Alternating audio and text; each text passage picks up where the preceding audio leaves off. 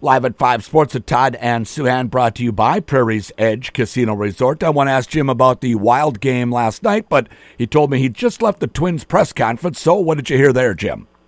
Well, it's actually kind of an informal year-end thing where the Twins are actually fantastic about this. Not all organizations are. We just sit and talk, you know, mm-hmm. and you know, with Derek and Rocco, and I don't even know if I'm supposed to say out loud that we, we do this. It's kind of almost a private thing. Yeah. They just give us a window and what they're thinking. And it was, you know, honestly, listen, did the season end the way they wanted? No. Are they disappointed? They're heartbroken. But man, there's a lot of optimism going forward with this group. You know, Rocco talked about how proud he was of this group. How if he could bring them all back, he would. It's not realistic, but uh, you know, just kind of they really feel, feel like they're set up to win here mm-hmm. for the long haul, and they don't really have a lot of needs. You know, uh, so it's going to be it's going to be really interesting to see how they proceed here. They do. Uh, I think I can say this. They do have some optimism that Byron Buxton is going to uh, get a knee procedure that's going to relieve the patella tendonitis that has been such a problem for him. Ah. And they do hope, plan for him to be in center field at some point next year. Boy, that's terrific news. Hopefully that does indeed work because that's a tricky thing to deal with that patella tendonitis as they've found. He's been dealing with it for a couple of years now. Yes. Uh, and, uh, you know, obviously that there's a cyst behind the knee, which makes, you know, everything problematic. Um, but one of the real problems they're dealing with is, is beside the cyst, beside the, the historical problems he's had, is that that patella tendonitis just kept cropping up every time they got him to a point where they thought he was going to be ready to play. Yeah. And it's you know it's technical stuff. There's like a fat pad they think they can trim.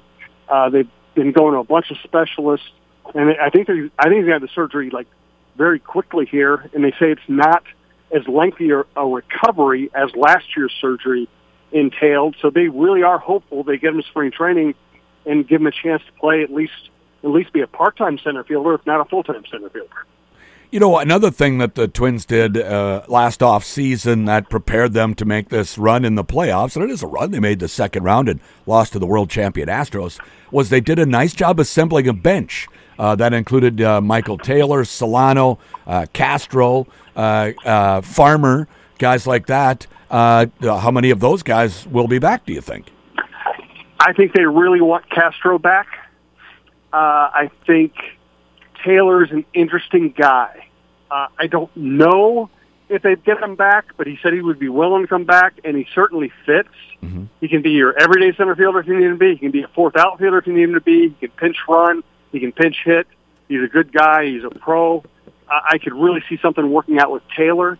Um, I get, you know, I, I think I've told you before that I wasn't sure that uh, they're going to bring Polanco back. I mm-hmm. think I'm getting the sense they are going to bring Polanco back, and that Brooks Lee is going to be organizational depth and have to fight for a spot and maybe wait for an injury to get his chance, which you know does happen. I, I think they're really happy with this group in a lot of ways. Mm-hmm. How about uh, Solano? Um, I I know they love him mm-hmm. and he performed extremely well, and he's extremely versatile. And at the very least, he's depth and pinch hitting and and potential platoon hitting. Uh, I think he fits. Um, you know, can he's a free agent, so you know you can't guarantee that you can just automatically bring somebody back. But I do think there's interest. Yeah, you know, I, know I think Kyle Farmer. Kyle Farmer might be the guy who doesn't fit. Okay. Uh, because he's going to he's probably he would probably make six seven million through arbitration, and they love him. He's a great guy. He's a great teammate. He played his role well. But you know, if Correa is healthy, he just doesn't isn't going to play all that much. Is that worth seven million dollars? And and Castro too is in a little bit of that arbitration situation, isn't he? Uh, yes, but I think they I think he's an easier decision to pick up. Yeah, the, the speed and the defense that he provides, no matter where they play him, uh, certainly and he can key. play center field, and he Yep. plays shortstop, and he plays third base. He's just perfect for them. Yeah. Uh, you know, I saw somebody compare Sonny Gray's upcoming free agency situation uh, to that of uh, uh right-hander for Toronto. His name escapes me now. Uh, he was their third starter this year. Yep. Uh, I can't remember his name right now. But anyway, he got a three-year, $62 million deal Yep. for his That age 34 to 36. Yeah. So six year. What did he get? Three years and sixty-two or something like that. Is that where Sonny Gray's uh, ballpark is? I think Sonny Gray thinks he's better. I think Sonny Gray is better. He was one of the best pitchers in the majors this year. This is the last chance of the big contract. Mm-hmm. My guess is he's talking to people today. My guess is Sonny's working for like three years, 75, maybe three years, 95. He can really drum up a market. Mm-hmm. That is a lot of money. Uh, they love Sonny. Sonny said he loved it here.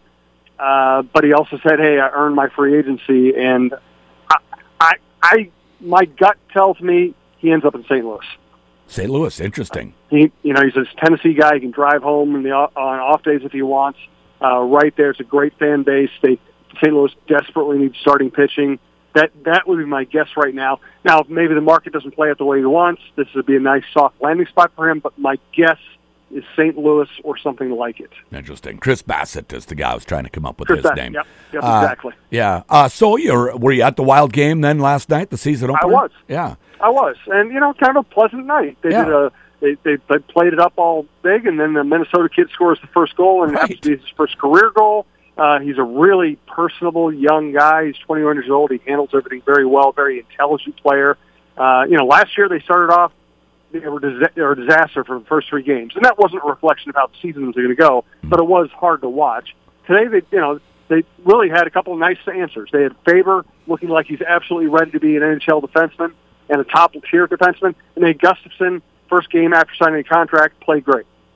One of my podcast partners asked me one time about a month ago if I thought that uh, owners ever put a little pressure on their general managers to find the local kids if they could to help attendance. Obviously, I think more people attend, the more uh, local kids you have. Do you think that goes on, and does it happen with the Wild a little bit? At at at the most, it's a tiebreaker. Mhm. It, they don't go looking for local kids. They don't sign people because they're local kids.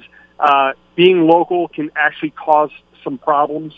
Um, it, it's harder. It can be more pressure on a young player, more distractions, more more worries, more ticket stuff. Um, so they don't look for it. If it ends up being an added bonus, great, but they do not look for it. Yeah. So Faber just And, kind of and, it, and honestly, it doesn't really. I mean, I I, I covered a lot of uh, games where Kent Hrbek from Bloomington, the World Series hero, was the starting first baseman, and there are 18 people in the stands. yeah You got to win to draw. yeah People don't. People do not come out and say, "I'm going to spend my money because he was born here." They come out because they think you have a chance to win. Except for how many tickets did Faber say he was looking for for that that opener? It was kind of comical when they asked him about it. He said, "Oh my gosh, there's so many people, third cousins coming out of the woodwork." So that's the pressure you're talking about. Yeah, and it's just it's just an extra layer, and it kind of drove Joe Mauer crazy too. Um, it, it, listen, it's not that big a deal. It's it's a little overblown. Obviously, Joe Mauer enjoyed playing here. He could have found a way to play elsewhere if he really wanted to. Uh, but it's just another it's just another layer of things to deal with. Yeah, that's for sure. Vikings and Bears on Sunday. If the Bears win, I think the Vikings are about a, a field goal favorite. Is is that kind of it for the Vikings for their playoff hopes? I would think so. Um, you know, I, I hate I hate saying things are must win until math gets Yeah. uh, devastating. But you know, then you're looking at the 49ers and you're looking at very realistically one and six, and that just that's just too much. You know, I so I would say if they lose, then they're gonna. Have to, I think. I think the na- the nation has decided that the season's over and it's time to trade everybody. I think if they lose on Sunday, then the Vikings will have to start having that conversation. They have not had those conversations yet. Here's the flip side. There's very real possibility the Vikings win on Sunday Yep. and the Lions lose at Tampa, and they're two games out of first place with 11 games left and two games left against Detroit with Justin Jefferson coming back in a few weeks. That would be a different conversation. And after the Niners game, the schedule gets a lot easier. It does. It does. Not you know not not gimme easy, but certainly more much more manageable. Vikings are the, the team that blitzes more than any other team in the NFL, and it's kind of a fairly significant lead over the second place team. They're going to keep doing that against Justin Fields, and will it work?